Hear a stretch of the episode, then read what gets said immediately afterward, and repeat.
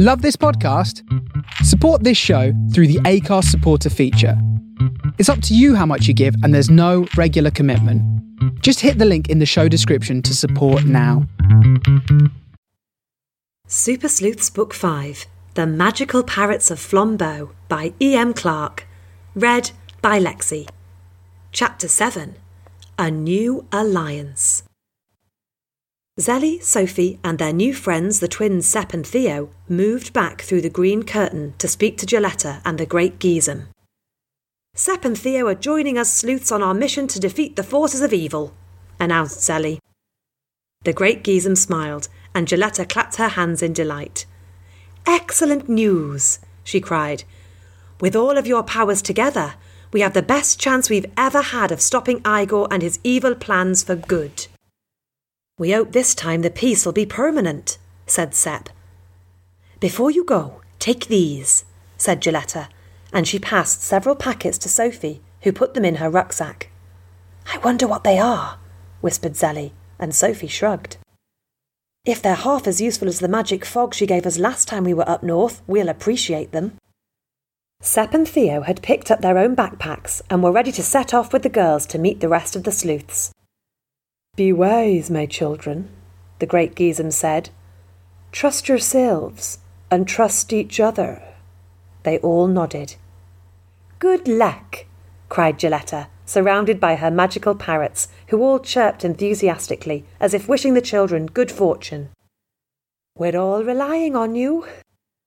No pressure then, grinned Sep, and with a final wave they set off on their way back to meet the others. As they headed toward the entrance where Nika was patiently waiting for them, Zelly was thinking. Anna's all better now, but do you think it's safe to use her outside the Enchanted Valley? I don't know, replied Theo thoughtfully. Outside here it might not be safe. Rosina might be able to sense her. Is there a way to hide or obscure her and Demaria so they can't be seen? Zelly and Sophie grinned. You bet there is, said Sophie. Go on, Zell. Fairy fee, fairy fee, grant our parrots invisibility, muttered Zelly. Anna and Demaria disappeared.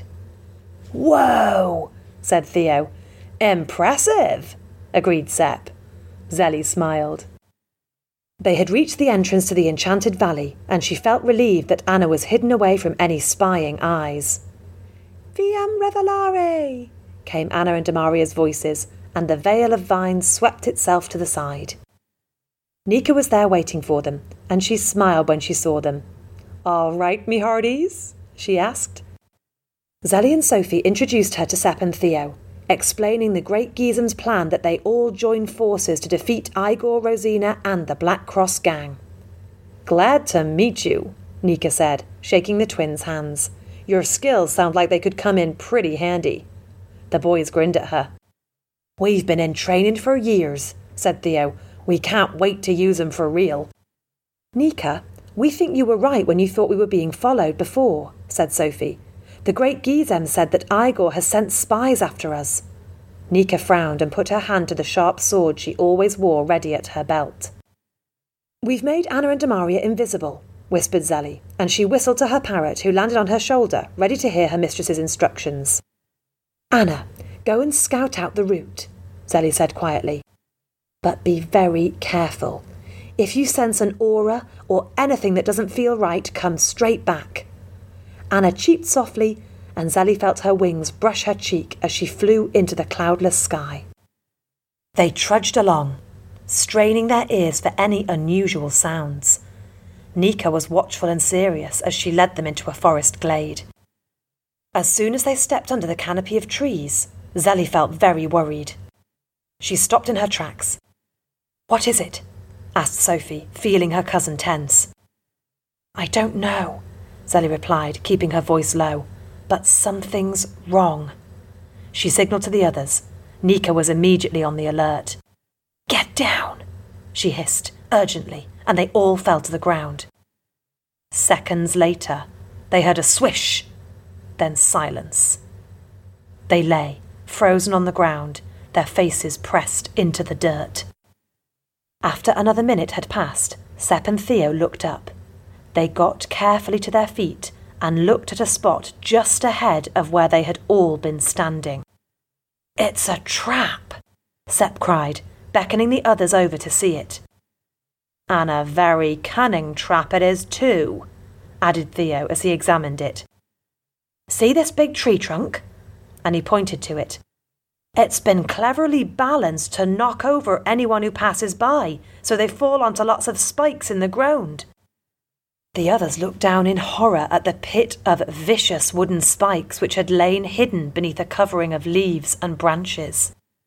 Sep shook his head. We need to move quickly. The people who set this trap will soon come to see what they've caught. Let's go. It's too late, whispered Sophie in horror as they heard voices coming towards them. Cast the spell, mouthed Nika at Zelly and Sophie. They nodded. Nika grabbed Sophie's hand so she was covered by her magic, while Zelly cast a stronger spell to cover herself and the boys. Fairy Fee, Fairy Fee, grant us all invisibility. They all disappeared. Don't move, or they'll hear us, instructed Zelly in a whisper. Everyone froze in position, hardly daring to breathe. The voices grew louder and were accompanied by the sound of several sets of footsteps. Then, three people entered the clearing.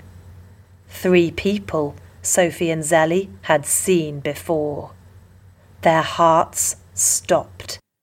It was Ferenc and Festia, Igor's evil partners in crime, and with them was Humberto the pirate. He was easily recognized by his huge bulk and height, as well as his beard and the heavy wooden club he took with him wherever he went. Zelly looked closely. It was definitely him, as some of his fingers were missing. They were very close behind us, thought Zelly. I wonder if they saw us go into the enchanted valley. Sophie next to her was shaking with fear. She was terrified of Humberto in particular. Zelly squeezed her hand to comfort her. Where are they? asked Festia in a furious voice. I told you they were tricky, said Humberto. Shut up, you're just a servant, she snarled back at him. She's even horrible to her fellow villains, thought Zelly. Meanwhile, Ferenc was prowling the area, his wolfish face turned up almost as if he was sniffing them out. He moved closer and closer to the hidden group, and Sophie squeezed her eyes shut. We've been searching all day and found no sign of those damn magical parrots, Ferenc was muttering to himself. If we catch those meddling girls, we'll make them tell us where they're hidden. He was so close they could smell the sour sweat on him and hear him breathing. They were all staying stock still, trying not to tremble.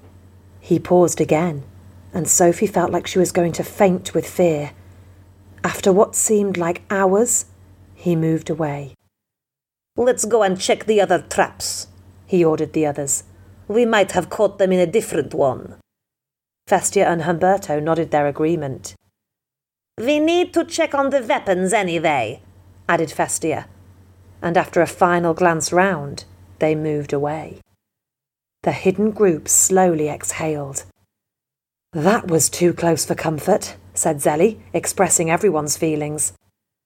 I think it's safe to remove the invisibility spell, said Nika, and they all reappeared quite suddenly. Your magic is amazing, said Sep. Without it, they'd have caught us for sure. We need to stop those two, said Theo. Did you hear what they said about weapons? That's bad news. He looked very serious. The Great Gizem told us that in the old times, weapons were used to kill many people. Everyone thought that technology had been lost, but if they've found weapons again, we have to stop them. And they certainly wouldn't hesitate to use them if they did have them, said Nika grimly. The twins glanced at one another. It's possible we could defeat them by directing their force back at them, said Sep thoughtfully. Yeah, agreed an excited Theo. Our powers work like this. If we let them attack us and don't defend ourselves, their weapons will be directed back at them. The others looked doubtful. It sounds dangerous, said Zelly with a worried frown. But it's how our powers work, Sep reassured her. We have to stop them using weapons, said Nika. If you're sure, it's the best option we have. We're sure, said Theo with a smile. This is what we've been trained to do. At that moment, Anna the parrot came back. They're setting off down to the river, she chirped. Can you lead us there without them seeing us? asked Zelly. Of course, mistress, Anna replied. They moved slowly through the trees down to the river. OK, when we're ready, we'll let them see us, said Sep. We have to draw their fire, but they mustn't hit you as you don't have our power. We'll kneel in front of you, suggested Theo, so we'll take all the bullets. The others nodded nervously. The twins seemed confident about their abilities, but it still felt very dangerous. The twins made an arresting sight with their green eyes and long flowing hair as they stepped bravely in front of the others and started to walk towards the bank where Festia, Ferenc, and some pirates were gathered. They look like Greek gods, thought Zelly, thinking of the sleuth's book of Greek myths and legends, and they're just as brave as all the heroes. Hey, look! called out a pirate, spotting them almost at once. Over there! That growled Ferenc. Then he stared at the group in astonishment before a nasty grin spread across his angular features. we have you trapped, he gloated as he and Festia moved towards them. Sophie shivered at the hatred in their faces. We'll get rid of you all for good, shouted Festia as they took out some strange objects from a bag. They were long, dark metal things with a hole in the end. Neither Zelly, Sophie, Sep, nor Theo had seen anything like them before, but Nika had, and she gasped in horror. You cannot save yourselves, screeched Festia. No one can stand against our guns. guns? repeated Zelly. Even the words sounded violent. Ferenc and Festia raised two of the long metal tubes and pointed them at the group. It was terrifying to stand there facing them, but Sophie and Zelly held hands and stared at them defiantly, their heads held high. We will not let them see we're afraid, muttered Zelly, although they were both shaking. Then a lot of things happened at once. The twins raised their arm, and the air in front of their little group seemed to wobble and wave, almost shimmering in the half light of the forest. At exactly the same moment, a loud noise split the chatter of the jungle as Ferenc and Festia fired. Bullets hit the invisible shield the twins were projecting and immediately flew back the way they had come, hitting Ferenc and Festia in the chest. They didn't even have time to cry out before they fell and lay still on the ground. A silence followed. What happened? asked Sophie. The guns fired bullets at us, and the boys deflected them back at Ferenc and Festia. They're dead, said Nika. Thank you for saving us, she added to Theo and Sep. They're dead? said gentle Sophie in a shocked voice. I- I- I've never seen a dead person before. Don't worry, said Zelly. If they hadn't decided to use guns, this would never have happened to them. Yes, it's very bad news that they have guns, said Nika. And I'm sure if these two do, Igor and the others will too.